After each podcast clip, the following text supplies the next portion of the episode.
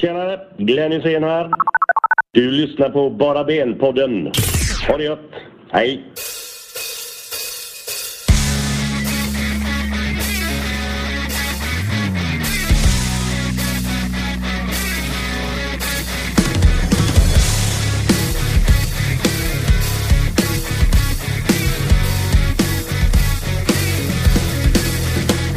Välkomna ska ni vara allihopa till BB-podd. Idag tänkte jag börja med en ordvits. Dr. Alban har ju gjort en låt om Blåvitt faktiskt. Vet ni vad den heter? Nej. No coach. Idag så har jag The Evil Twins, The Evil Twins med mig i studion. Pat The P, Patrik och Andreas A1212. Hur är dagsformen grabbar? Den är väl eh, bra. Jag är jättenöjd. Jag har äntligen fått beställa en ny bil den här veckan. Och ett vårrullar. Nej, det har jag inte gjort heller. Okej. det är sämre. Var den fin bilen då Patrik? Den är väldigt, väldigt fin. Den har sån här sport, sportutrustning. Kan du inte lägga upp den eh, på eh, BB-pods eller på Barbens Instagram? Så Jag alla tänk- får likea den bilen. Om alla likar bilen så lovar jag att lägga upp den på våran Instagram. Och eh, även hämta 15 utvalda personer till första premiärmatchen och köra dem till Gamla Ullevi. Om ni får över 2000 likes så gör du det. Fast det är Patrik som får välja vilka de är.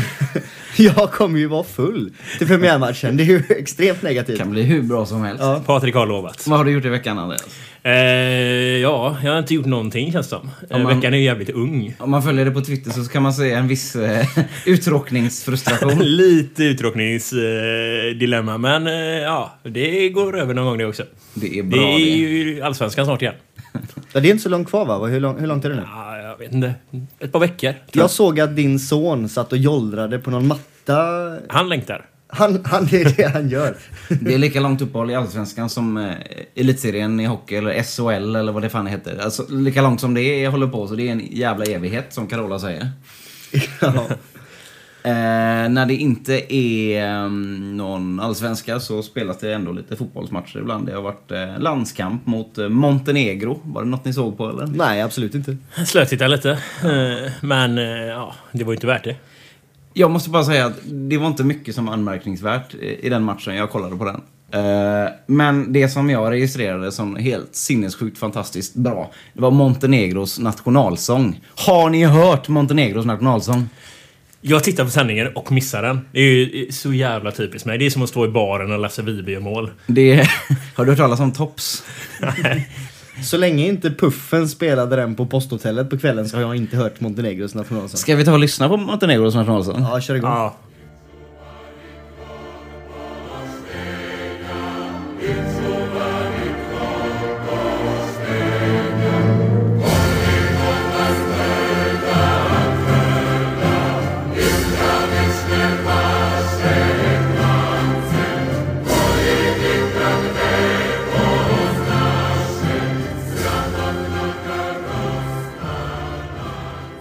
Spontan rela- Nej, fantastiskt. Så ska en nationalsång låta.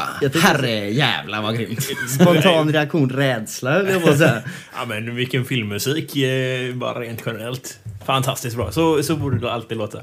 Annat minnesvärt från matchen, det var Zlatan, the Zlatan Ibrahimovics eh, kolsvarta dojor. Hade han på sig dem nu? Jag har aldrig sett ett par skor som har varit så svarta som de skorna han hade där. Så det måste vara något statement mot eh, skosponsorn detta, kan man lugnt säga. Det är ju det, han har ju, han har ju gått i eh, någon form av protest nu mot Nike och har ju skrivit kontrakt med dem året ut. Men har valt att att så här, eh, halvavbryta det innan förlängning. Jag vet inte om han vill ha mer stash eller någonting. Så han kör ju i kolsvarta Nike-skor nu. Fast eh, det, han kunde egentligen kört var som helst. Men det som är så roligt är att han kör ju den här Vape-modellen. Det är ju, han och Ronaldo har ju tagits fram för att köra i den här modellen liksom. Och, och nu har de då, eh, när han då, då vägrar att köra den så kör han den gamla klassiska Tempo-skon. Den är ju ganska motsvarande Copa Mundial liksom. Ja, men en sån sko som fanns på, kom 86. Och det känns ändå någonstans som att här finjusterar de liksom för att de ska lägga, lägga bulor i skon för att den ska gå som en golfboll genom luften. Och så han bara, nej fuck det, jag kör känguruskinn rakt över. Är Zlatan en hipster? Zlatan är en hipster från Rosengård.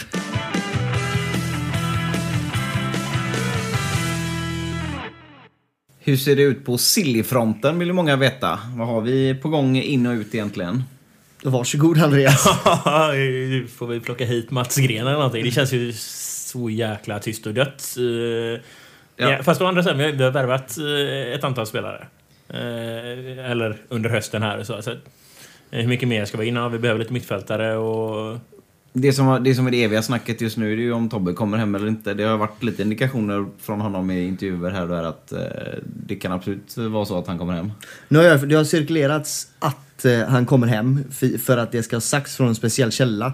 Jag vet dock att den här källan som jag också fått den här info nämligen och den källan är en jävla snackegubbe. Eh, så jag hade inte tagit det. Är det du som är källan? Nej, det är inte jag som är källan. Jag hade inte tagit det riktigt lika seriöst. Eh, Det ska ha sagts öppet i ett omklädningsrum nästan kan man säga. Så att det, nej, jag tror inte att det är riktigt så nära. Och nu blir det också klart med Svennis som ny tränare där. Eh, hade jag varit Tobbe så hade jag nog tyckt det var intressant. Ja, sen så ska jag inte säga att det, det inte behöver bli så bara för att jag tycker att källan är en Han- snackegubbe. Han, kan ju komma hem, men, men ur Tobbes perspektiv, Ja. nog fan vore det intressant att stanna och lira ett år under Svennis.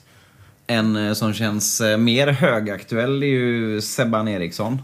Som... Eh, det, det är mycket som talar för att han kommer hem om man läser eh, röksignalerna rätt så att säga. Expressen la ju ut eh, någonting där väl. Det var ju väldigt roligt när han Sen ringer Mats Gren och säger Sebban vill hem och Mats säger Jaha, ja, då får jag ringa honom direkt.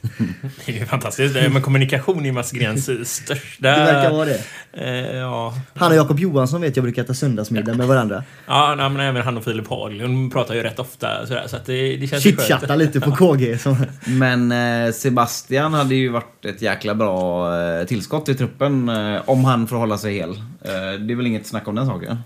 Sebban hade man ju definitivt velat ta hem. Alltså det är hjärtat och hur galen han är på plan. Det är ju det är precis vad vi behöver. han, är ju, han är ju extremt duktig offensivt. Eh, jag minns så, så väl när vi var på, på Borås Arena och han driver igenom hela vägen och står, han är väl en meter från första stolpen och målvakten täcker den och han ska egentligen bara passa i sidled höger och så blir det mål men väljer att avsluta själv. Gör det kyligt, ställer sig fram och bara sträcker upp armarna som, ett, som att ta emot allas kramar. Det var så vackert. Sebban känns som att han kan eh, komplettera Gustav ganska bra som dessutom får eh, då i sådana fall ställa in sig ganska defensivt. Vilket ändå någonstans är Gustavs bästa sida. Han är ändå värvad mittback. Absolut. Sen är, sen är frågan, Sebban, eh, två korsband. Eh, hur, hur tar han sig ur det? Hur kommer han tillbaka? Blir det tredje gången gilt på korsband då? Kan han, det han, det? han får ju dem bara på Kamratgården så att eh, det är ju frågan om man vågar ta hem han dit igen. Sist var väl på Borås. Arena. Ja, Borås är men eh, andra Allt får- händer på Borås Arena för Seb Eriksson. Han kan Allt bara skita i Ont Borås i världen sker på Borås Arena. Ja, och Friends andra, Arena. andra korsbandet var väl ändå på Kamratgården så att... Eh, Ja, allt kan hända där uppe också. och det har gått några korsband på Kamratgården eller runt Blåvittsmatcher kan vi konstatera. Man måste ju ändå gilla att eh, Mats Gren känns som att han försöker värva hi- tillbaka eller värva hem eh, spelare som faktiskt har blåvitt hjärta. Som både Tom Pettersson och, och Micke Boman och om det nu skulle bli så med Sebban också. Det får jag säga att det gillar jag. Absolut, det är ju underbart. Det är, alltså, lyckas sådana spelare och kommer igenom på ett riktigt bra sätt så blir det fantastiskt för då, då, då bygger vi den här familjen som vi behöver och det är hjärtat kring klubben. Men har inte det snackats om det så här, på sista åren för Håkan Mild att Blåvitt inte längre var familjelaget utan att det mer var ett ihopvärvat ihopkok? Från, Alltså det var väl ett Håkan Mild-lag vi hade under Håkan Mild. Egentligen alla skulle vara grovjobbande mittfältare i princip. Eh, Och det kanske vi går ifrån lite mer nu och får ja, spelare som brinner för klubben eller, spelare som vill någonstans. För det, det är klart att vi kan inte ha 11 personer som har stått i klacken. Då kommer vi inte få något bra lag. Det är, Nej. det är bara några av dem som har lyckats komma så långt. Du, de har inte hört av sig till dig. Nej, han har inte ringt ännu. Jag förstår inte. Det är i alla fall viktigt eh, kan vi konstatera med eh, så kallade modordet kulturbärare. Eh, Och där har de väl lyckats ganska bra tills Mats Green får man väl säga. Ja, och sen får vi ju se hur det blir med Sana också. Det kanske blir ett renodlat Blåvitt kärlekslag år 2015. Vem vet? Sanna är aktuell alltså. Nej, det var ju ryktats om det någonting idag. Nu har jag bara läst det löst på Twitter, men det stod någonting om Sana. Är det något du har hunnit hänga Nej, med har mer inte, men det är väl det gamla vanliga. Han får inte speltid eh, och behöver spela. Och att- är Blåvitt då rätt ställe att spela på? Alla behöver väl den nystarten. Det är väl den naturliga nystarten att komma hem och göra det. Personligen tror jag att Tobias Sanna skulle göra svinbra från sig i Allsvenskan. Jag tyckte att när han var här sist den eh, halva säsongen, när, när han eh, sken lite, Hans tre starka månader pratar vi om nu eller? precis. Man såg ändå att kvaliteterna fanns och Tobias Sana hade gjort extremt mycket poäng om det bara hade funnits någon i Blåvitt vid den tiden som hade kunnat skyffla in bollen från en meter eh, när det var öppet mål. Så att eh, jag är faktiskt för det. Det behövs lite Ja. action på kanten Jag också. är ju lite så här eh, om man tar hela det här, alla hemvändarna nu då. Jag ser inte Hysén som en anfallare om han kommer hem. Jag tycker inte han gjorde jobbet eh, 2013 när han var här som anfallare. Jag tycker han var för loj. Så att ska han komma hem så vill jag ju ha ner honom på mittfältet och ut på kanten. Då finns det då inte plats för, för Nej, Sanna. och då är ju frågan om Sanna finns plats. Eh, Jag hade velat ha Sören och Tobbe på varsin kant. Då tror jag vi kan bli riktigt starka.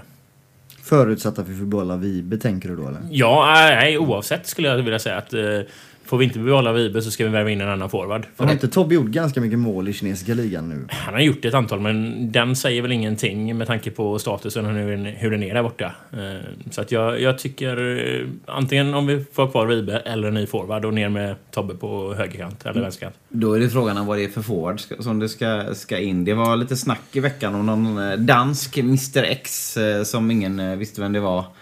Eh, sen så har det varit lite andra sp- spelare Malik om. Mané har ju tydligen lyckats eh, göra väsen av sig i Australien nu och, och stormat in i omklädningsrummet och sagt att alla hans spelare var... eh, Fast det har ju klubben förnekat nu. Vil- Vilken klubb var det han spelade nu igen i, i eh, Patrik? Aussie Kangaroo Land Rovers. Men de har ju faktiskt förnekat det där nu, så att han är ju inte alls löst från något kontrakt och så vidare. Utan det är ju bara att han vill därifrån. Ja, okej. Eh, och För sen så det- stod det en till grej på nätet idag som var väldigt rolig. Det var att, att eh, eh, Malik Manés australiensiska flickvän Ja. Nu tydligen då har fått veta att han har familj hemma och då har det också blivit lite liv i luckan. Det där var ju en supporterkommentar på en sajt som man det här, det här ska- måste jag bara säga, vi kan inte på något sätt bekräfta någonting i detta. Vi har kan inget... Men eh, ja, eh, allting kan hända eh, down under. Vadå, det är BB Hänt Extra detta? Allt kan hända. Om man går in och kikar lite på tränar-silly-fronten då. Eh, nummer ett så är ju den led, ledaren i det racet verkar ju alltjämt vara Jörgen Lennartsson. Han har ju gärna varit klar. Det har ju GT sagt. Ja. Så, han är ju klar. Det finns ju inget annat. Och nu så kommenterar han det och säger att diskussioner har förts i alla fall så det är ett, ett steg närmare att han skulle vara klar. Har, det är ju, Eller är det ett steg längre bort? Jaha, du menar att det är någon sorts uh, invit? Se mig, se mig, Ja men, lite, ja men lite så att eh, han har liksom... Han, det är klart att de har pratat, eh, det har de väl gjort. Och det hade de väl gjort för två veckor sedan också. Men då vill han ju inte kommentera det, så det kan ju lika gärna vara något att jag vill ha besked, annars gör jag något annat eller sådär. Så att... eh, Det kan ju vara, det kan ju vara ett steg längre bort. Eh, Mats Gren vet jag har haft lite personliga jox här nu sista tiden och det känns väl som att han bör vara med vid en eventuell presskonferens eh, när man presenterar en ny tränare. Kan det vara därför man har valt att hålla lite på detta? Vet inte. Nej, det känns ju som att ingenting är klart. Va- Vad jag tror, om, om det nu kan vara intressant för Nej. världen, vad jag tror. Din kommentar är ingen som bryr sig om. Eh, det är så här att eh, Mats Green har nog halvklart, så att säga. Det finns eh, en understanding med exempelvis någon som, som Jörgen Lennartsson. Men han kanske är ute och söker lite efter något som kan smälla högre. Han sa ju det om Ole Gunnar Solskär att... Eh, kär. Om Ole Gunnar Solskär sa han att eh, han vill ju ha med sig hela sin tränarstab. Och det hade inte funkat. Eh, och det vet jag att du tyckte någonting Nej, om. det, ja, men det tycker jag, alltså, det hade väl varit strålande. Det är klart att det kostar. Eh, och det, det måste vara det det fallerar på i sådana fall. För annars är det ju en hel stab eh, som känner varandra, som vet hur man ska jobba. Bättre kan man inte få det. Nackdelar med Ole Gunnar eh, hade väl varit att man vet inte hur länge de hade stannat.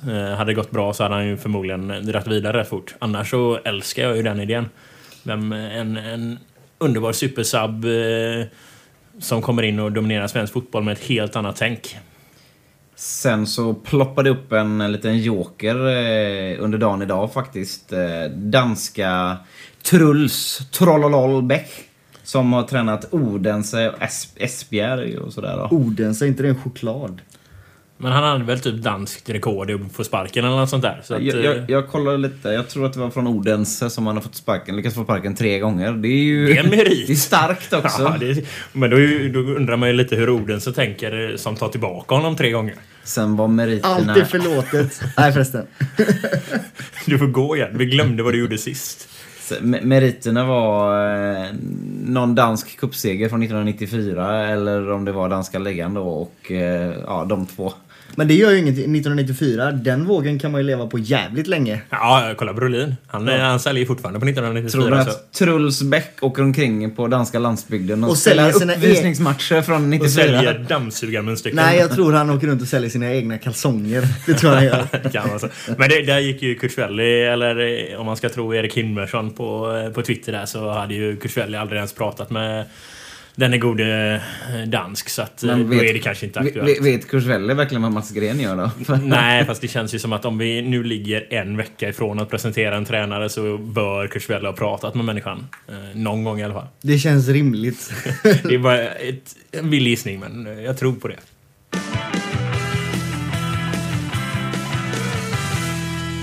Vi har tidigare pratat lite om ett Blåvitt damlag. Om det ska finnas eller inte.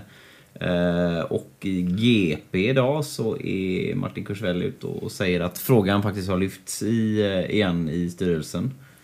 Eh, jag antar att det är något i stil med att de flicklagen som, som finns i, i föreningen måste ha något att sikta mot när de... Ja, de börjar väl komma upp till seniornivå helt enkelt snart. Jag vet ju att Blåvitt skulle se det som en kostnad. Det är ju fakta. Tyvärr är det ju så. Men, Så är det ju. Men tyvärr är det Och jag vet ju att Blåvitt garanterat inte är jättesugna egentligen på att plocka upp ett eh, damlag. Men skulle man inte göra det nu så skulle det bli ett jävla rent jävla det- Då är det ramaskri. ett självmord egentligen Ja. att starta de här flicklagen om man eh, sen struntar i det när de kommer upp till seniorverksamhet. Man kan väl säga att PK-mässigt så hade det varit helt rätt att starta ett eh, damlag. Sen är ju frågan vad man ska göra. Ska man starta ett damlag i lägsta divisionen och låta dem spela sig uppåt? Typ som Häcken har gjort som har något damlag som harvar i, nu vet inte jag, fyran, trean någonting. Eh, är det rätt väg att gå eller ska man helt enkelt försöka slå ihop med en annan klubb och försöka göra den så vinstdrivande som möjligt? Visst, lyckas man med det så Samtidigt- har man ju världens bästa... Ja, men om man, om man startar från grunden så är inte kostnaderna så stora heller. Alltså då kommer de ju inte ha jätteutgifter på spelare och de kommer inte ha stora planhyror och så vidare. Så då har man ju verkligen tid att bygga upp det i sådana fall. Starta från början känns inte som någon jättestor sak att genomföra, så att säga. Men ska Nej. då liksom Blåvitts A-lag spela på Gamla Ullevi och så ska Blåvitts eh, A-lag damer spela på någon svettig plan på Heden och byta om i någon barack och inte ha samma förutsättningar förutom tröjorna eller vad tänker man? Ja, men då kan Vallala finns väl? Där, där går väl att köra. Eh, Du menar att de ska vara på ungefär samma nivå som ÖIS och Gais liksom? Det låter ju för jävligt om det ska behöva vara så. Det tycker jag inte de ska behöva. Nej men det är klart att vi inte tycker så men, men eh, sen så kommer ju spelare också ställa krav. Nu representerar vi ju Jag vill, Göteborg. jag vill, bara, jag vill be om ursäkt. Jag vill inte på något sätt äh, jämföra ett, ett Blåvitt damlag med ÖIS eller Gais. Jag vill bara be om ursäkt för att jag gjorde detta.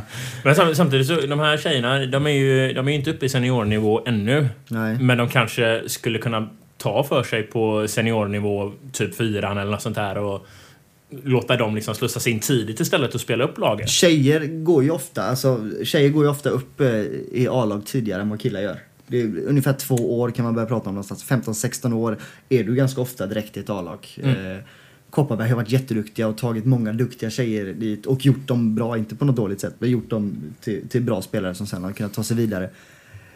Sen är ju det här då att Blåvitt är ju en klubb som inte blöder, men som behöver få in allt kapital som går.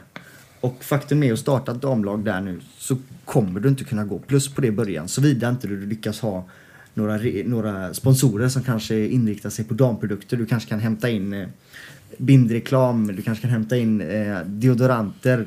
Jag vet inte, så, sånt som bara har... Så jävla väntat att du börjar med alltså, säga bindor, det första var tänkt. Ja, men det, det jag tänkte på... Eh, Binder, vad gör de med tjejerna? Städar, syr, eh, skvallrar, bloggar. jag tänkte på LDB Malmö som ändå lyckats ganska bra med sin profilering i, i sponsorpaketen. Ja, skämt åsido, det, det är väl något sånt i sådana fall. Men jag vet att så länge, så länge det är en kostnad så kommer det eh, vad heter det, kannibalisera på herrverksamheten och det är det sista Blåvitt vill just nu. Så är det. Men eh, samtidigt röstar jag nog ändå för att, eh, att bara Ja. köra. För det är så stor kostnad. Då har man eh, värre utgifter som man hade kunnat dra in på istället. Då har vi kommit fram till mediakollen för den här veckan. Mediakollen! Det var något sånt där jag Och det har väntade. inte stått någonting. Nej. Eh, jag har en liten grej och sen har Mr. Toll, han har en eh, sak. Jag börjar med min eftersom det är jag Det som är bestämmer. två mediakollar idag. Två mediakollarna. Ehm, Mediakorrespondenterna. Ja, nej, det är hög nivå på det här. Det är väldigt fint alltså. Um, as we speak, medan vi spelar in här, så pågår ju matchen, landskampen mellan Frankrike och Sverige. Och då har eh, Fotbollskanalen tagit ett fantastiskt grepp som jag tror kommer dubbla deras omsättning och eh, tittande. Eh, de har istället för den här klassiska Zlatan-cam som de brukar köra. Där med, eh, kameran bara, en kamera som bara följer Zlatan. Varför förklara detta? Alla vet vad jag menar. Eh, Istället har de då i Zlatans frånvaro valt att fokusera på en fantastiskt eh, karismatisk person. Så nu har de Kiese Thelin-cam. Du skämtar nu va? Nej, jag skämtar inte. Är du allvarlig? Jag tror att de kommer kunna slå någon sorts rekord i låg tittande på den här eh, kameran. För vad fan är det för skämt helt Och framförallt liksom en sån här match. Han, är, han spelar väl själv på topp där också säkert. Så han kommer väl stå i mittcirkeln utan boll i 85 minuter. Det hade varit intressantare att ha en kamera på Gudetti på bänken helt ärligt. Är det den Kiese Thelin. Norrköpings Kiese? Ja, som spelar i Malmö nu. Fan. Det, att han ens spelar, det är ju tveksamt tycker jag. Men sen att han ska ha en kamera som följer honom. Nu, bara för det nu så har han väl gjort sju mål och eh, slagit ihjäl en fransk ytterback eh, medan vi snackar. Men vad är det för skämtgrepp, eh, Fotbollskanalen? Ni får sluta liksom, sluta flirta så förbannat med Malmö FF. Men jag kan köpa Zlatan-cammen. Det kan jag Ja göra. men för det är en många som annan vill sak. följa honom. Han är ju per definition intressant. Det Zlatan gör är alltid intressant. Sorry to say, men så är det. Men Kiese Delin, han är inte riktigt uppe i den digniteten än va? Men om vi skulle ha en sån cam på någon spelare motsvarande Kiese Thelin då i Blåvitt. Vem är det vi skulle ha? Vem skulle vi filma då? En Vibe-cam, Hjalmar-cam. Ja, men, ja, men alltså Wiberg har väl varit naturligt hos oss. Men en sån här match som Frankrike-matchen. Sätt den på någon mittfältare eller någonting. Någon som rör sig lite som är med i spelet. Ja, men jag tror, alltså, Om du nu måste ha en. Alltså Hjalmar som sitter och tittar på landskampen hemma i soffan. Det hade jag följt. Ja. Absolut. Så eh, den, den tycker jag är lite tveksam av Fotbollskanalen. Eh, Och när vi ändå är inne på Fotbollskanalen så tror jag faktiskt att eh, Andreas hade något i den ja, men riktningen. jag hade ju en liten rolig konversation kan man väl säga då med den gode Olof Lund på Fotbollskanalen här i veckan. Eh, Han med skägg från Skåne. Ja, just det. Eh, Olof Lund är den enda personen som har blockat mig på Twitter vad jag vet. Va? Ja, jättekonstigt. Eh, och det var bara för att jag skrev något eh, halvsyrligt i samband med den här Elfsborgs eh, fotbollsidol-talang eh, tjofräs. Så blockade han mig. Jag Olof förstår Lund är annars en person som har väldigt schyssta och coola skärp. Läs inte när han är med i TV. Jag tycker det är dåligt av Olof Lund att blocka mig. Jag vill komma tillbaka. Hjälp mig. Han kommer ju framförallt lyssna på det nu när jag ska såga honom lite. Det är eh, framförallt då. Nej men för att dra den storyn då. Det, det, Malmö mötte ju Halmia i Svenska cupen här. En, Per Gessles. en sån här fantastisk match. Kom eh, alla som- känslorna på en och samma gång. Jag tror det. Eh, Satt de på en sten vid en sjö i en skog. Förmodligen. En match som var så välbevakad så det var inte ens livescore från den. eh, Och sådär. Men då låg i alla fall en eh, 20 minuter innan matchen började så, Så låg... älskade de på... Ja, Fortsätt nu. eh, nu. Nej, men då la Fotbollskanalen ut en tweet eh, där det stod att eh, om Malmö FF vinner över Halmia så möts AIK och Hammarby i Svenska cupen till våren. Och då liksom, jaha. Eh, vad hade det med matchen att göra? Eh, lite, lite snedfokus. Som vanligt eh, från Stockholms media. Det känns lite flickorna på TV2 över det hela. Men lite så. Så jag... Eh, ja, men jag, jag, jag, jag, och några till påpekade det. Eh, var på Olof surnade till lite och sa att det var där var väl inget att haka upp sig på. Det var ju bara en tweet. Och då fick du puls. Jag fick det, så jag gick igång. Eh, och, Och älskade till Buddy Holly. Nej, det gjorde vi definitivt inte. Men vi körde på eh, en liten konversation om eh, Stockholmsfixeringen i den här eh, Halmia-matchen. Eh, varpå Olof tyckte att eh, så var det inte alls. Och till slut så sa Olof i alla fall att eh, nej, men vi ska väl erkänna att vi påverkas av eh, våra läsare. Eh, och det som efterfrågas mest är IFK Göteborg. Eh, det är ju det folk vill läsa mest om. Detta har han erkänt eh, Det i skrev text. han eh, till mig i text. Varpå jag tänkte, ja men det får vi väl kolla hur bra Fotbollskanalen är på det här. Så jag gick in, använde deras egna sökmotor på sajten och skrev in AIK. Och så skrev jag in Hammarby, så skrev jag in Djurgården, skrev in Malmö FF och IFK Göteborg. Bara för att mäta antal träffar. Då låg AIK på eh, någonstans 10 500, närmare 11 tror jag. Eh, Djurgården låg på 8 500. Eh, sen kom Malmö FF på 6 8, Hammarby på 6 5 och vi på 6 000. Att, att AIK ligger högst det kan man ju förstå för den söker förmodligen igenom alla brottssidorna också på, eh, på Ja, men något TV4 sånt. nyheterna. och, sen, Liksom. och sen så kanske Friends eh, omåttligt populära historia eh, spelar in i det där också. Men eh, jag, så jag skickade upp siffrorna till Olof där och sa att eh, det var ju kul att IFK berör så mycket men ändå så var man minst. Eh, varpå han svarade Nej, vi kanske inte har så bra sökmotor. Ja, nej, det, Nej, det...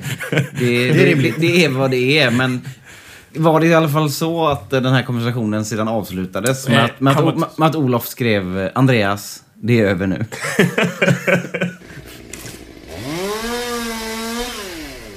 Sågningen. Eh, Tack Agnes igen för detta. Eh, Ja, sågningen. Det är lite speciell sågning den här veckan va? Ja, det kan man säga. Det är världspremiär för att vi ska såga, nämligen Oss själva. Vi ska såga baraben.com och eh, relaterade saker. Ja, det, det har varit... eh, Det har varit några grejer som stört oss eh, den sista tiden och i synnerhet sista veckan. Sista tiden, men även över tid. Ja. För vad jag kan tycka är eh, lite dumt i förmodligen de flesta supporterled. Men nu är det ju Blåvitt som vi är experter på här så att säga. Eh, det är väldigt mycket tjafs internt mellan olika grupperingar, olika personer som inte... Den tycker inte om den för den säger det och den tycker att den som den andra gör är dåligt och så vidare. Och det känns ju rätt konstigt när alla strävar mot samma mål. Ja, men jag tycker i alla fall för egen del att det utkristalliseras eh, mer, mer och mer en, en känsla av att vi måste fan göra någonting åt det. Nu låter det kanske pompöst så att säga. Men jag tycker att man kan se att det finns klubbar som drar ifrån oss ganska ordentligt på ehm, eh, supportersidan så att säga. Både Malmö och AIK och Bayern för den delen också. Gör saker bra, växer och blir mer som familjer så att säga. Men har vi något bra exempel på vad det är vi pratar om då? Det har vi väl. Eh, vi kan ju ta det som, som du och jag reagerade mot i veckan som var en händelse som skedde på sociala medier. Och även på våran sajt faktiskt. Precis. Eh, Det finns en herre som heter Guldalex som har gjort ett eh, sjuhelvete stort jobb för Blåvitt genom åren. Eh, man kan inte annat säga att han har gjort mycket bevakning under eh, U-lagsspel. Han har bevakat unga spelare. Han har rapporterat från träningar, skrivit träningsrapporter, saker som varit väldigt, väldigt uppskattat. Varit aktiv för tidningen Blått och Vitt, eller tidningen, men det magasin som kommer ut. Eh, och gjort ett hästjobb för Blåvitt. Eh. Fråga, gillar alla Guld-Alex? Gillar alla Guld-Alex som person eller gillar alla Guld-Alex arbete? Jag tror att arbete tror jag inte det är så många som har något problem med. Däremot kanske det är någon som har problem med hur han skriver sina texter. Och det kan man väl ha. För jag antar att det är folk som har problem med hur jag pratar. Tänkte säga det, gillar alla mig? Ja. Nej, alla gillar inte mig. Och jag tror Förståeligt. de flesta inte gillar dig Jocke. Eh, Det är nog många som kan tycka att den där eh, stollen som står på räcket mest stör när jag vill stå i lugn och ro och titta på en match. Så att jag tror inte att alla är särskilt uppskattade. Men det finns, och det kan man väl säga, man kan väl trycka fram, jag kan tycka att om som du och jag som är aktiva kanske kan ge varandra feedback och säga att Jocke, du har en jävligt jobbig frisyr och jag tycker att du borde göra någonting åt den. Den, är- den är slut som artist, min frisyr kan jag... Mm, För att, du ska, för att det ska gå bättre för dig. Men att stå och trycka ner på varandra, i synnerhet när man inte ens är aktiv själv utan bara står och spottar och sper. Jag vet inte. Vad var det som hände där egentligen då? Ja, men det var ju att eh, det lades upp en bild på när Guldalex missförstod en grej och gjorde bort sig då indirekt tyckte dessa... Inom citationstecken. Innan situationstecken tyckte, tyckte någon och ville lägga upp en bild då där de visar att haha, nu gjorde du allt bort dig. Eh, utan att egentligen göra något själva. Onödigt. Det, det har ju funnits lite beefs genom åren mellan olika eh, grupperingar. Jag vet att just, just det här fallet blir kanske aktuellt då eftersom eh, Guld-Alex var aktiv på Svenska fans en Ja, gång i just det. Eh, och där vet ju de som är så pass innenördade så att eh, de lyssnar på den här podden kanske har koll på det också. Att det har funnits en liten schism mellan bara ben och, och i blåvitt. Och, och som egentligen bottnar sig i, i något så fånigt som, att, som censurering på ett forum för herrans massa år sedan. Eh, vilket bara är trams egentligen. Men någonstans har ju du och jag nu försökt under senaste tiden liksom att och knyta ihop säcken med alla andra och, och inte att vi ska vara liksom olika enheter. Vi använder ju oss av bara ben som plattform för att den är väldigt stor och väldigt bra och man når ut till mycket folk, vilket är extremt bra. Men någonstans har ju vi försökt att samla alla krafter så vi ska kunna göra någonting ihop och göra det så bra som möjligt. Nu har det blivit att vi har tagit podd och gjort det och vem som helst är välkommen att göra en podd, det är inget annat snack om saken. Men när sådana grejer händer så känns det som att vi bara skjuter oss själva i foten. Ja, för ofta när vi snackar med folk från olika, andra olika läger så, så tycker de ju ofta att de är bara ben. Nej, vi hatar bara ben. Bara för att. Varför gör vi det? Det vet de nästan egentligen, inte egentligen när man, när man pratar med dem. För det, det är någon person som man inte tycker om. Eller det är någonting, någon artikel någon gång. Då ska man ju veta att det finns en jäkla massa olika skribenter, aktiva och inte aktiva, som skriver vad de tycker. Ja, det är inte minst på våran sida är det väldigt kul när folk... Eh, eh, det kan komma en krönika som tycker en sak ena dagen, andra dagen kommer en annan krönika som tycker tvärtom. Och då så skriver alltid någon, men bara ben, nu får ni skärpa er, ni tycker ju inte samma liksom. Är ni dumma i huvudet? Igår skrev ni det här. Anywho. Ja.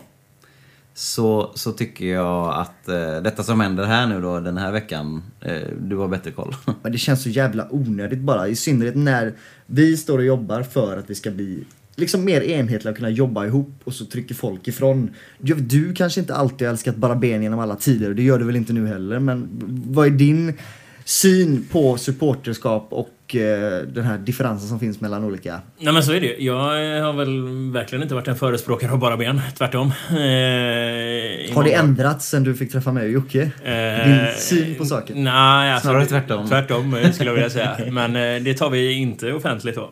Nej men seriöst så, så eh, har det väl ändrats tack vare att vissa människor eh, lägger ner ett jävla jobb på att försöka sam få eh, Blåvittar att eh, sluta samman helt enkelt. Att vi måste eh, skita i de här eh, bagatellerna det handlar om eh, och skita i att trycka ner varandra. För det kan ju inte handla om vem som ska ha bäst hemsida, vem som har bäst blogg eller bäst forum. Nej. Det är fan ingen jävla tävling Det är inget mellan för oss. vi gör, vi gör det, alla gör ju det för samma mål som Patrik sa innan. Vi vill ju samma sak. Vi vill ju att Blåvitt ska vara bäst på alla plan. Och all rapportering, allt som promotar Blåvitt är bra för Blåvitt och det är dit vi måste sikta. Dit måste vi sikta. Och vi måste, vi måste komma ännu närmare varandra. Vi måste vara bättre på prata med varandra, hjälpa varandra och kanske... Ah, men man kanske ska dela upp lite saker mellan varandra också. Eh, när det finns så mycket så att det inte blir liksom att ja, men nu har alla En podd. Nej, men liksom, eh, ja men typ en podd då. Nej, men, eller alla rapporterar från den här matchen och alla ska göra den bästa rapporten liksom. Så att man hela tiden konkurrerar med varandra. För då blir det ju lite den här... Eh, man kanske ska nischa upp sig lite och hjälpa varandra istället och säga att det där gör ni jävligt bra. Eh, kör hårdare på det. Sen har ju en, en grej som man kan prata till nya, eh, även ni som lyssnar och som skulle vilja aktivera er mer inom supporterskapet. Ofta är det så att man får höra, "Ja, men ska inte du skriva någonting? Eller du har en bra tanke där, ska du inte skriva ner den? Och då finns det en rädsla att inte leverera kvalitet just för att du kan bli spottad på. Vi har haft flera skribenter som har skrivit en, två kröniker som kanske inte har varit hundraprocentiga i stavning och så vidare, som bara blir direkt nedtryckta. Och det känns också så jävla onödigt. Vi gillar ändå Hulken, det är inte det. Men, eh, Han gjorde ju en fantastisk krönika. Den rättstavar man ju. Nej jag skojar.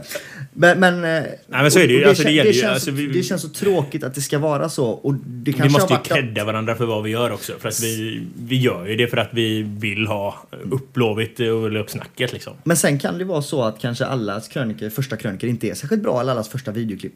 När jag tittar tillbaka på mina första kanal Glöm-klipp, jag har ju inte varit bra någon gång, men jag var ju katastrofal i början. Och man får liksom börja någonstans, det tar sig.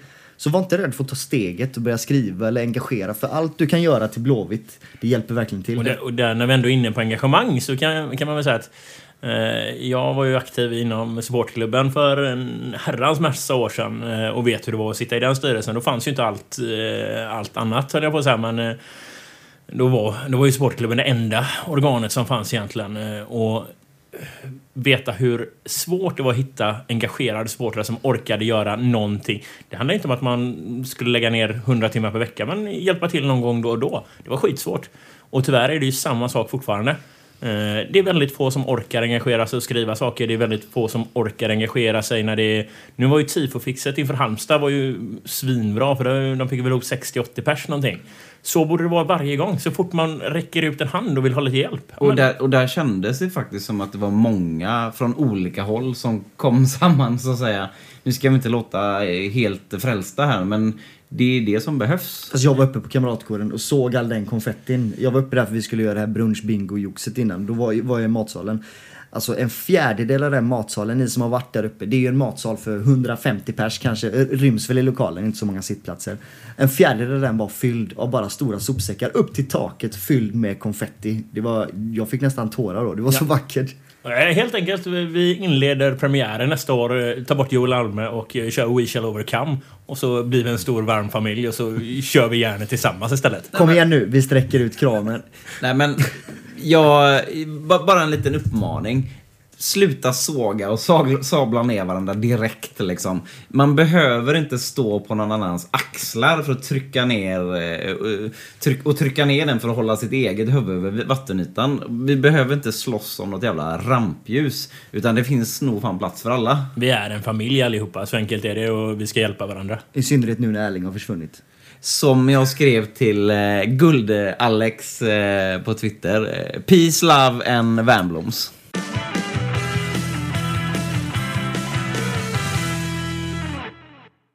Kära Trendpattera. Vad har du gjort? Varför har du låst ditt Instagramkonto för nya användare? Frågor från folk som inte följer dig har ju svårt att komma in nu. Vi, vi- vi måste göra någonting åt detta. Kan, har vi gjort något fel? Vad Nej. vill du att vi ska göra? Vi har väl inte gjort något fel? Gillar hon inte uppmärksamhet?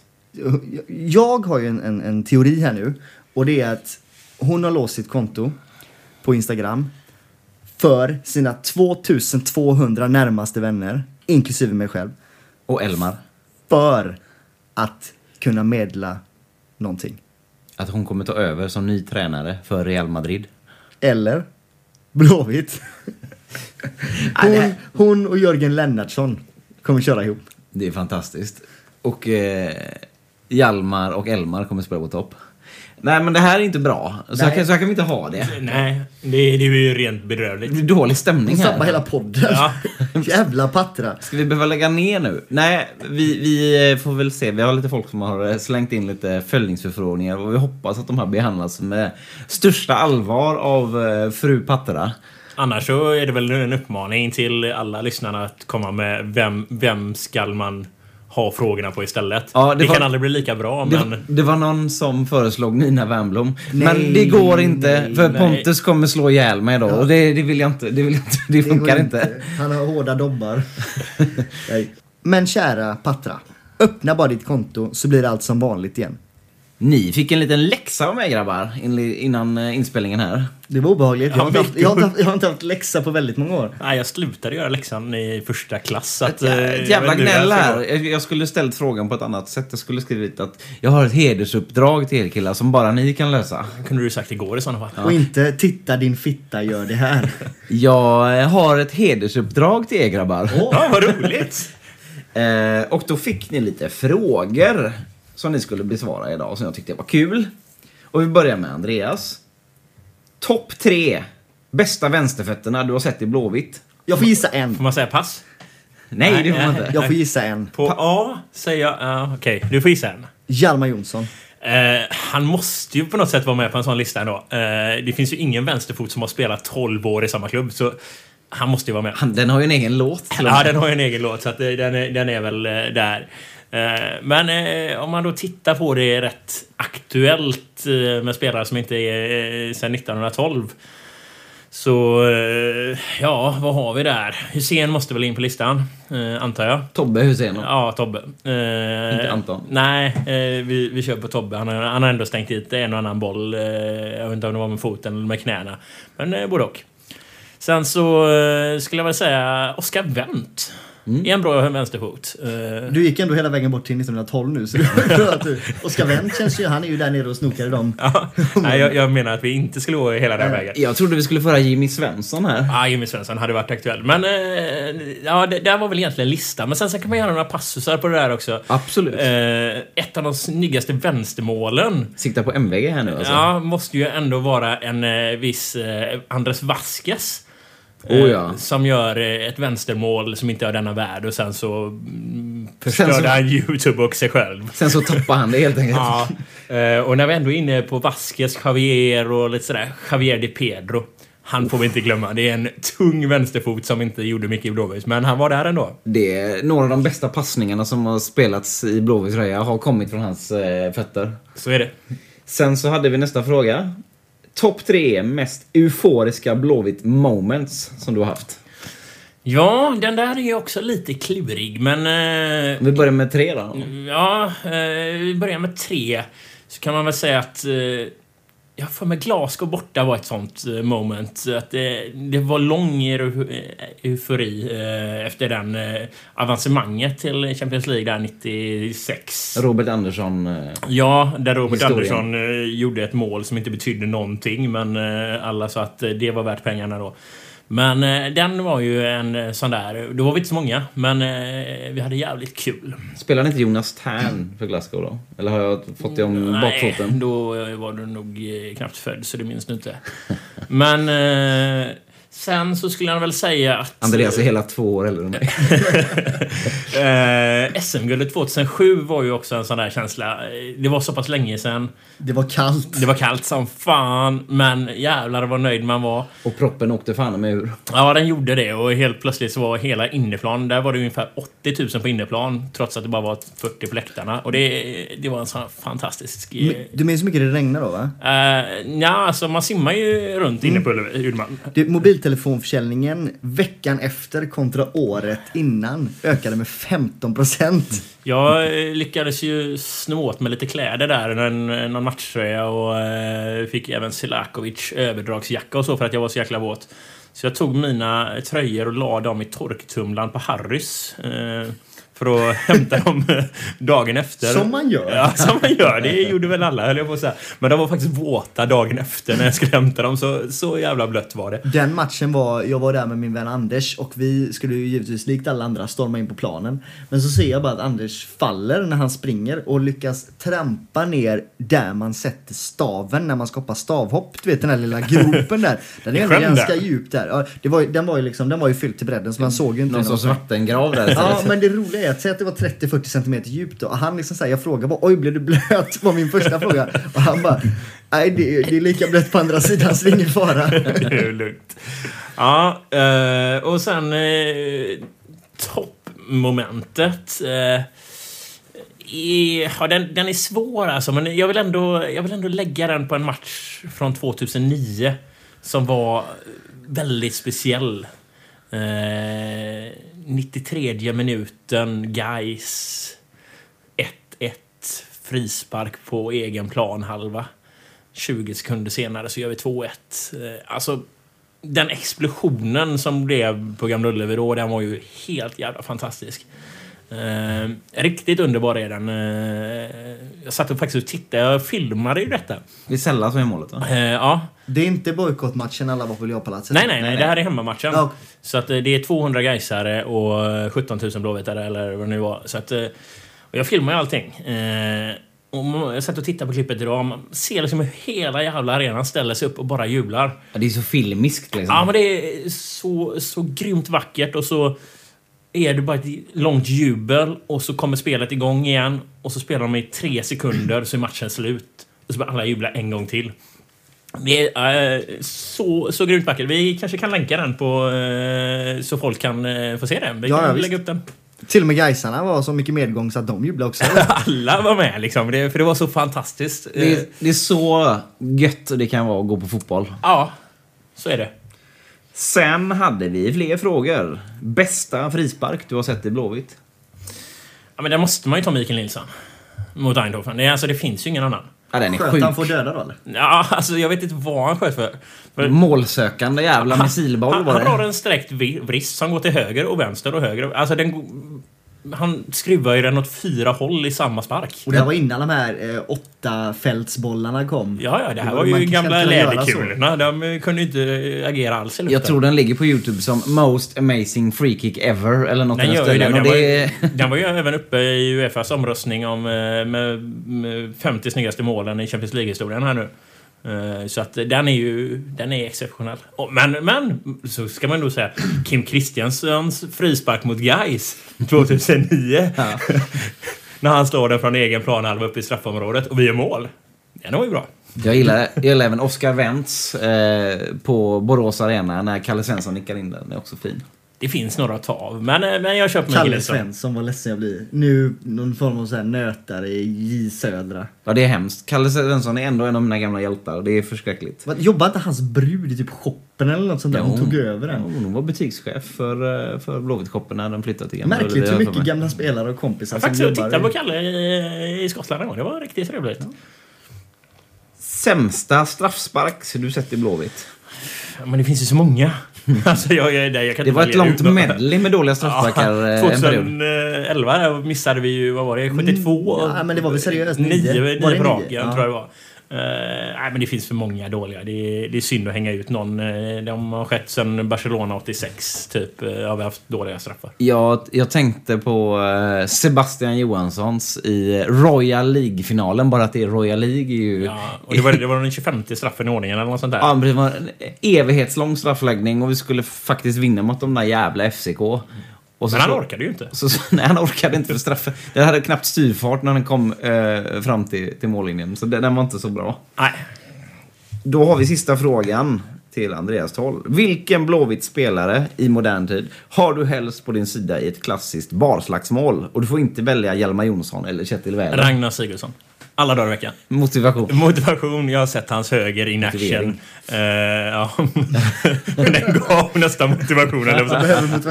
jag räddade i och för sig killen som han slog till. Eh, jag såg Ragnar slå till en kille och höll om honom. Och sen så insåg jag att det var Ragnar jag höll om. Eh, då blev jag lite rädd och lite förvånad. Men... eh, Vi kan ju utan att säga för mycket också att den killen han gav sig på var inte någon tönt heller direkt så. Nej, alltså det var ju en kille eh, som eh, hade lite, eh, några kilo muskler han med. Men eh, ja, eh, en märklig guldkväll 2007. Ragnar Sigurdsson väljer du. Bra val. Då går vi över till Patrik som har fått lika seriösa frågor. eh, första frågan Patrik. Topp tre sämsta domarinsatser du har sett? Då ska vi ha minst två med Blåvitt. Motivering. Men du, Pratar vi du- du- senaste veckan? du, vi, vi, kan, vi kan nöja oss med att det är en som måste ha Blåvitt eh, anknytning då. Nej, jag kör nog tre med Blåvitt anknytning i Ja, sådana fall, det funkar bra. Det, det, vi, är så, vi är så oköpt lag. Eh, det närmaste som jag kommer att tänka på är Mm. ju eh, bajsmannen. Fernando Teixeira. som fullkomligt eh, våldtog Blåvitt eh, Rio Ave hemma. Eh, som aldrig någonsin borde få döma en match igen. Som sen dömde typ Barcelona för någon vecka sedan. Ja, den här, den här matchen den renderar ju i någon av de värsta, det var- skönaste rantsen jag varit med om. Som jag dessutom själv satt och, och hetsade på. eh, Ja, på fyllan Twitter. där på kvällen så, så kan jag ha gått lite hårt mot Fernando. Men eh, någonstans, det finns liksom ingen enskild eh, incident som man vill såga. För allt var bara så genomklappat jävla uppköpt. Jag minns att jag aldrig varit så övertygad över att någonting har varit eh, mutat inom Blåvitt. Inte ens under vårsäsongen när jag vet att det var det. Mot ett bulgariskt lag. Det var en. Mm. Eh, och, vad gör du nu? Jag börjar nysa. Han håller på och nyssar. Ja, men då kör på. jag fortsätter ändå. Jag Alltså. ska säga, det var en. Det var en. Eh, nummer två, vilken ska vi ta? Vi tar Jonas Eriksson och Loret Sadiku. När han är mitt i straffområdet i Helsingborg, han är Loret Sadiku får en nedstudsande i marken upp på en utsträckt hand. Eh, så att den studsar ner, rätt ner framför hans fot och han bara kan dunka in den eh, bakom eh, eh, albågen måste det varit. Ja. Också något av det sjukaste momentet jag varit med om. Då, hade vi ändå fått ett mål bortdömt eh, strax innan det också. Precis. Jakob Johansson som var felaktig offside. 2-3 meter onside när han lägger in 3-0 och avgör matchen. Ja. Sen förlorar vi den matchen. Fy fan. Ja, det var ångest. Sen var det väldigt roligt att Nina Natri lyckades spela Bukasa Garhay när de tar in Jonas Eriksson i, eh, i studion som var under. under LS då, eh, den här vändan. Av en slump råkade hon dra den när han ska dra genomgången om varför det inte är hans för att den är ofrivillig eller vad det, vad det nu skulle vara. Jag vet inte. Ja, det är fantastiskt. Sen det färskaste jag har, får väl ta en till då. Ta Tredje, det blir ju Kjetil Wählers röda kort eh, som Strömbergsson tar på honom i år när han eh, lyckas eh, Lyckas springa. Jag vet inte vad han gör. Han tar ju ett, en taktisk varning i vad han gör, Kjetil, på, på offensiv planhalva. Fast jag vet inte fan om den... Ja, men skitsamma. Ja, Okej, men vi det- säger det- det. Han är tar en taktisk ungefär. varning, får ett rött kort och då får vi veta sen efteråt att alla sådana här situationer kommer rendera i röda kort. Men icke! Alla är sådana så. situationer om du är norrman och eh, över... eh, 37 år gammal. Nej, det var också en sån väldigt märklig situation som aldrig återuppstod trots att de sa att det skulle ske igen. Då. Sen kan man ju, alltså det finns så många härliga domare. Basel Ja, borta. Ja, jag hade ju den också. Men Fernando Teixeira vann nog ändå här nu alltså. Ja, han var ju sämre genomgående. Din rant mot honom gör ju att han kvalificerar på listan. Ja. Eh, sen hade vi fråga topp tre skönaste inom citationstecken utomeuropeiska spelarna du sett i Blåvitt. Oj. Motivation, motivering. Ja, den första blir ju eh, Martin Krossa. Ja. Som egentligen ändå aldrig någonsin fick chansen. Det känns ju hemskt. Och det, det räcker räcker så. så. Ja. Ja, ja, vi säger Sen nummer två blir nog ändå eh, Big Mama. Nummer två alltså. Ja. nummer två, andra plats bara Nej, de här är ju Ja, okej. utan inbördes ordning. Okej. Eh, det blir nog ändå Big Mama. Eh, med det vackra håret, med den fina hårsalongen. Hela helhetsbilden av honom var så härlig. Han kändes som en sån mysig farbror som skulle spotta in mål. Han kändes som, som Lasse Vives pappa. Även om det hade sett konstigt ut så i efterhand. Hans, hans mål mot ÖIS när han ska springa över hela planen men inte orkar Ja, det är så vackert. Big- Han vill tacka fansen men jag orkar inte. Big, Big Mamma som också hade ryktet om sig att han blev lägre när han hoppade. Nej, så han, han kollar in där. Och sen då den tredje får ändå bli någon... Vi har inte haft så jättemycket eh, utomeuropeiska egentligen. Men jag tänker eh, Peter Ivje. Kvala in på den. Storan, rökmaskin, sin egna låt. Raplott. Ja. Ja, Rap-EJ. Nej, det kändes, det kändes eh, han känns given. Sen att just han lyckades inte, han kom ändå som målkung från Malmö. Bara, värvad från Malmö. Det känns inte som att det hade skett idag. Som kung. Nej. Peter Ija tycker jag är en sån spelare som har fått oförtjänt mycket kritik. Eh, Ja, han var Hans- ju hans- usel i början. Han Nej, han var ju inte det. Hans, man kan väl säga att hans sorti från klubben det medförde Ja, en, del problem. Så här. Det var inte Problem- helt, helt, Problemet för smidigt. EJ var ju snarare att vi hade inget mittfält. Vi hade ingen som kunde ta bollen så han fick hela tiden gå ner, hämta bollen själv och försöka transportera upp den. Men kommer du inte ihåg vad lösningen var? då? Det roliga var ju när, när han började väl spotta in mål sen, vet du vad, kommer du ihåg vad motiveringen var? Nej. Jag har fått bredare skor. Ja, jo, det stämmer. Men eh, jag tycker, jag tycker definitivt han gjorde ett bra jobb hela tiden. Men han hade behövt mer uppbackning. Då hade han eh, kunnat fortsätta göra. Han kvalar in på min lista. Listan var ju att det var sköna lirare och det får man fan med säga att det var. Det ska jag ju vara. Eh, då har vi bästa frisyren du sett i Blåvitt. Ölme när han var aktiv. Det räcker så. Sämsta frisyren du har sett i Blåvitt. Ölme nu.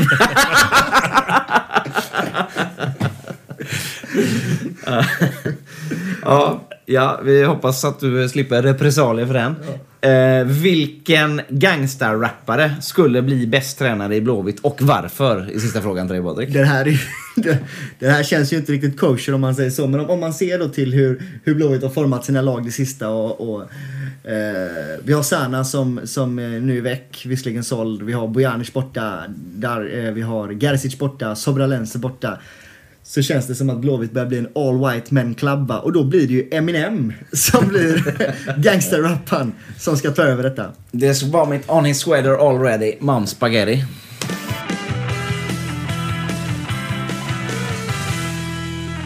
Då har vi lite lyssnarfrågor. Okej? Eh, Eftersom Trendpatter har stängt sin Instagram så har vi valt att i protest bara ta frågor från Twitter den här gången. Och kanske någon på mail, eller? Kanske någon på mail också. Det är, jag ska kolla vad som har kommit in i mailboxen här eh, lite senare. Eh, Då har vi Söndagsmackan på Twitter. Va, oh. Vänta nu, jag kommer ihåg han. Var det var inte han han som mackade. Ja, men det var... Vad är det? Fyra år sedan nu? Ja, nio år sedan tror jag. Nio år sedan. Ja. Det var länge Det var en bra kille, jag för mig. Synd att han har lämnat de blåvita kretsarna. Ja, det han är gillade verkligen, jag. verkligen synd. Han är ju kvar på Twitter uppenbarligen. Nå, det är Ja, nog det- en, eh, en copycat eller någonting. Okej. Han gjorde aldrig salami brie-mackan. Är för dåligt. Ja. Ska vi verkligen svara på en fråga från honom när han inte finns längre? Vi testar. Det är han och Jesus. Vad tror ni skulle krävas till nästa år för ett fullsatt Gamla Ullevi? OGS, Joel Alme spelar live, kontrollerad pyro med mera. Vad, vad, vad krävs? Det var ändå en rimlig fråga. Vi, vi tar med den då. Ja, det kan vi göra. OGS, OGS hade gjort det. Ole Gunnar Solskjaer ska vi prata om då alltså. Ja. Eh, Det känns väl ändå som att hade man fått in honom, fått hem Seb, fått hem Hussein så tror jag att då hade det nog sålt slut. I alla fall. Men, det, men frågan är så här, hur, pratar vi premiären nu? För premiären är ju inte jätte... Det är Den inte den stora... ju- Nej, men den säljer ju aldrig ute heller. Nej det gör det inte, att, men det är inte eh, det som är utmaningen. nej, är utmaningen är Åtvidaberg hemma en eh, måndag i april liksom. Men OGS hade ju definitivt dragit folk. Ett fräckt namn på tränarposten. ja. Eller ett fräckt namn på spelare. Någonstans Ja, i, i startelvan. Ja. Men om vi då ska prata lite mer marknadsmässigt, vilket jag antar att det är han, han tänker då. Eh, För det första kanske då om, om man siktar mot första matchen, se till att få ett lag som passar perfekt att ha som Ha en, första match. ja, men en tränare tycker jag vi kan, är första grejen att ha. Jo, det är bra. Jo, jo, Och elva man. Men vi Det är har också en sån grej. Vi har ju sagt att det har vi gått in på.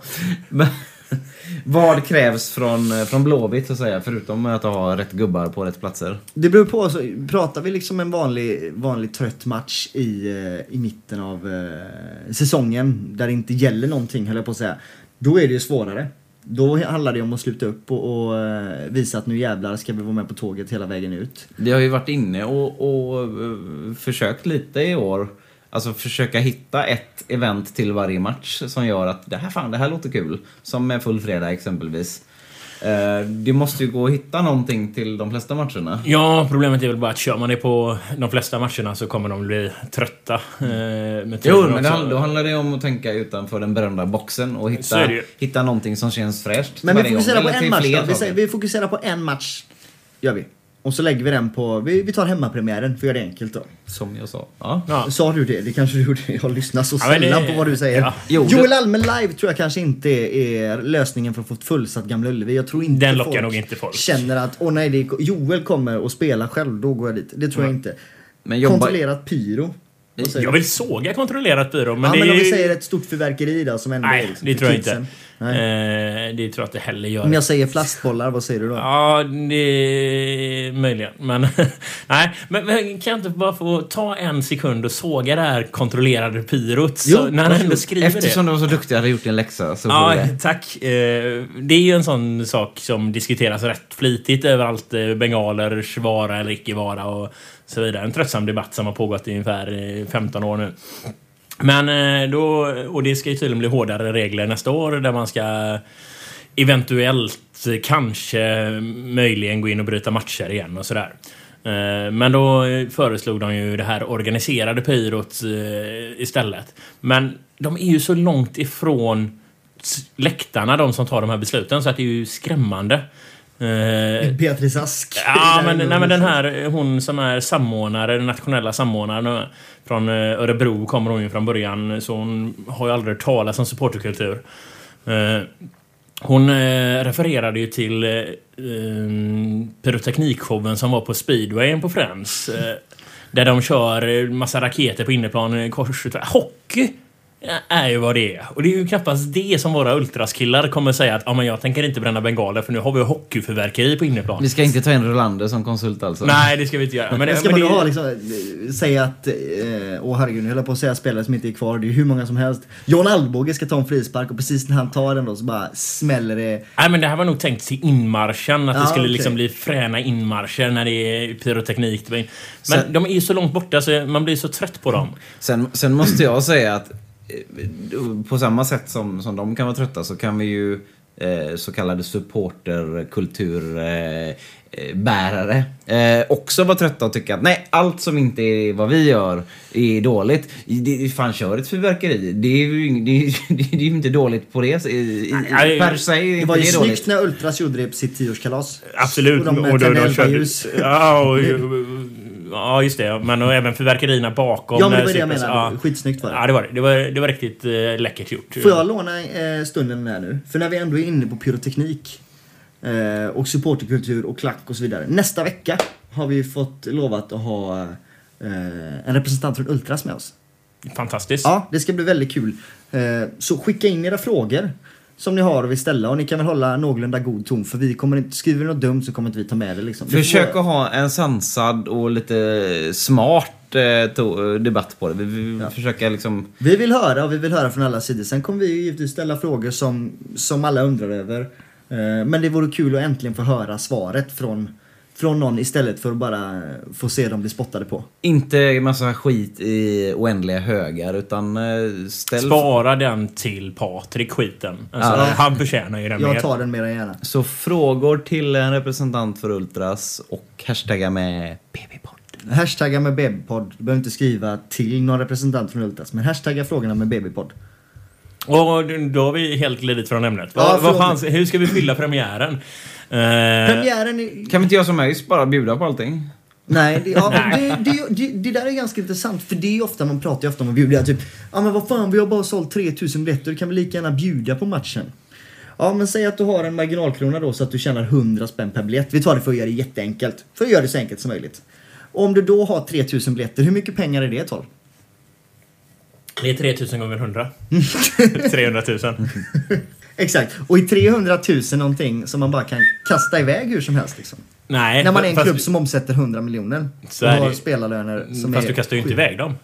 Nej, du men du du behåller ju dem. Ja. Och så får du några kronor till. Ja, fast du kan ju inte behålla dem för du kan ju inte sälja 3000 och sen säga vänta alla får gå gratis. Nej, nej. Alltså, det- men du har ju en stomme på 6000 som redan har betalt på årskorten. Och så kanske du har några tusen till som har köpt. Så det är klart att du kan ge bort lite fribiljetter. Jag tror att det här handlar nog inte om Nej. en svensk match när det var just det här snacket, men jag minns det så väl. Ja, men, men det och Sen ska man säga att AIK bedrev ju den verksamheten eh, under ett antal år. eh, Där man gav bort eh, fribiljetter hur mycket som helst. Alla som bodde i Råsunda-bostäder hade fri entré på Råsunda och så vidare. Eh, Det har tagit dem dit där de är idag. Är det verkligen så? Om vi tittar på oss så vet jag att Blåvitt skänker en del biljetter ut till, eh, till förorterna och så. Då kommer det ibland folk, men faktum är att verkningsgraden på de biljetterna är egentligen noll. Så är det. Sen- är, det är det vi som är dåliga där? Är det vi på läktaren som är dåliga på att ta emot nytt folk? Sen så när man ger bort saker gratis så devalverar man ju eh, värdet på sin egen produkt. Och då kan man ju tycka som att vissa som årskortsinnehavare känner att jaha, varför ska jag betala när folk får gratis? Så att det är ju en eh, svår balansgång där skulle jag säga. Fan, vi måste ha ett svar på vad vi ska göra för att fylla Gamla Ullevi. Eh, Bingo eller? Trendpattra kommer. Ja, där har vi det. Vi har inget bra svar. Hade vi haft det så hade nog Blåvitt redan tagit det. Så Nej, det hade de inte gjort. Men då hade vi löst Nej. det själva. Ja, så kan man säga. Eh, och genomfört det. Vi jobbar på den. Eh, och det gör vi faktiskt.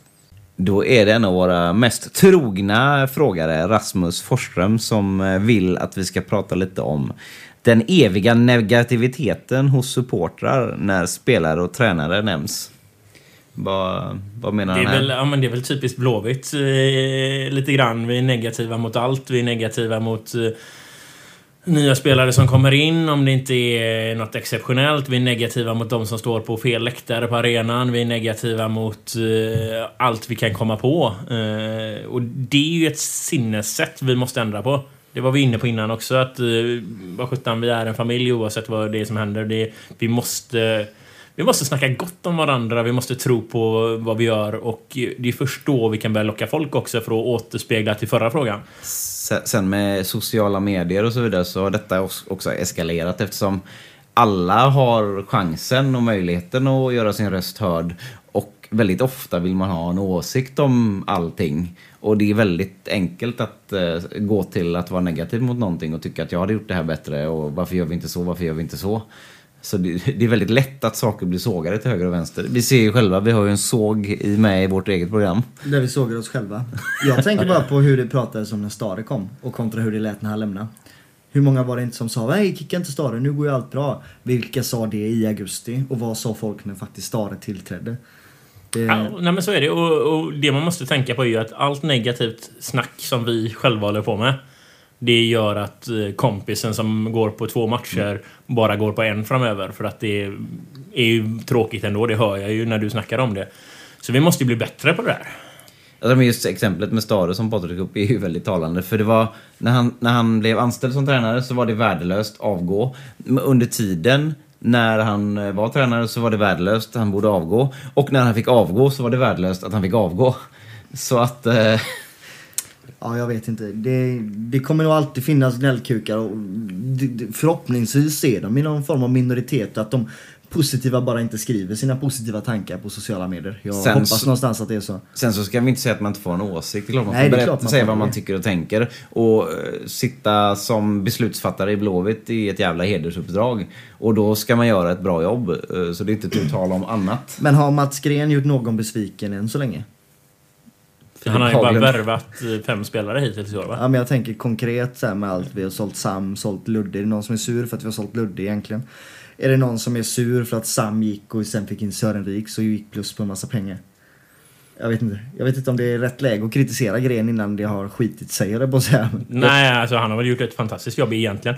Han har, Eh. gjort, han har gjort Micke Stare sur, det, kan jag, det är jag nästan säker på. det är väl den enda då, men... eh, Han är inte kontrollerat aggressiv längre om man säger så. Eller det är han ju. Ja, det var ska ju det som var det sjuka. Ja, det, det ska man ju ge Micke Stare. Eh, Den presskonferensen. Den var ju helt otrolig att se på. Herregud. Ja. Och se hur han fortfarande sitter och säger vi och hur han snackar gott om klubben bara timmar efter att han har fått sparken. Det är fantastisk jävla eh, självkänsla på den gubben. Det, det ska man ge honom. ja, han är grym. Då har vi fått in eh, en sista fråga. En sista fråga. Som kommer på mail faktiskt. På mail alltså! Ja. Det är signaturen Skott i råttan. Var, var, alltså, var det någon anti-AIK-are där? Det får man väl får man förmoda. Inte alla det. Det är Stare själv som. Nej. Eh, som vill att jag ska ta ut en blåvitt frisyrelva. Men vad fan är detta? Och då får man ju välja spelare från precis när jag vill då. Har jag bestämt alldeles själv. Måste de vara från Blåvitt? Det är en blåvitt frisyrelva. Ja, men elva som Magnus Eriksson inte är aktuell. Synd. Ehm, då börjar vi med coachen då, vad tyckte jag att vi skulle ha in också.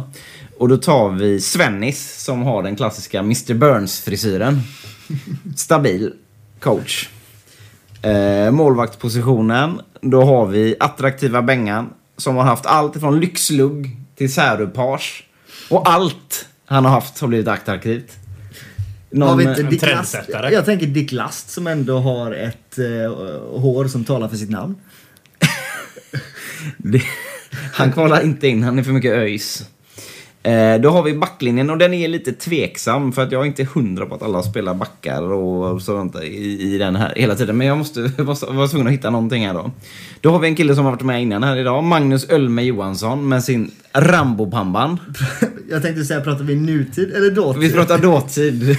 Kan vi sätta han nutidens Ölme på andra backpositionen där eller? Nej, han, är, han har blivit utvisad. Okej. Den där snabba, jag vill vara lite, lite längre frisyren. Jag jobbar med nu. Sen, vi kommer faktiskt in på en sån här då, för då har vi Roland Nilsson från Back in the Days.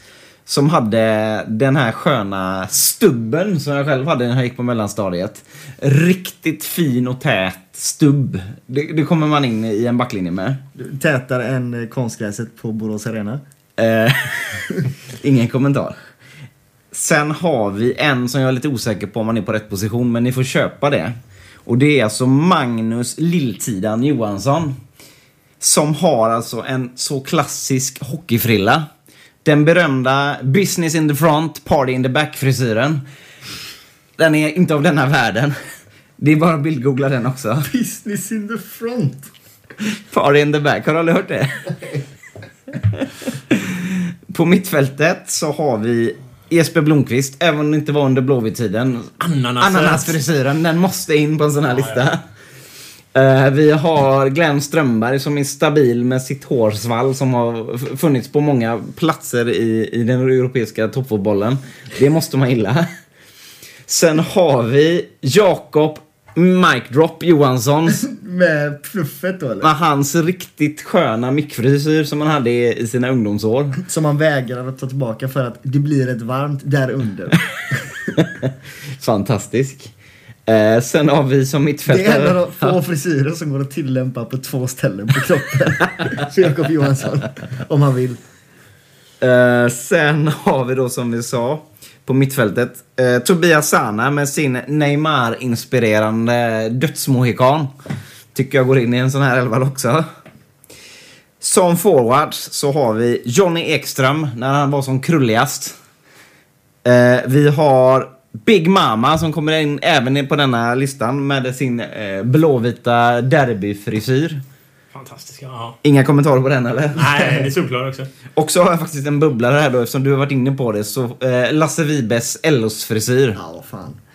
Eh, där har du den elvan. Har, Ja. ni, har, har ni några... Ja, det är en fantastisk elva. Jag vill lägga in det i november, november och allt sånt där. Jag tycker att man ska minnas Lennart Nilssons mustasch. Ja, den är var fin. fantastisk också.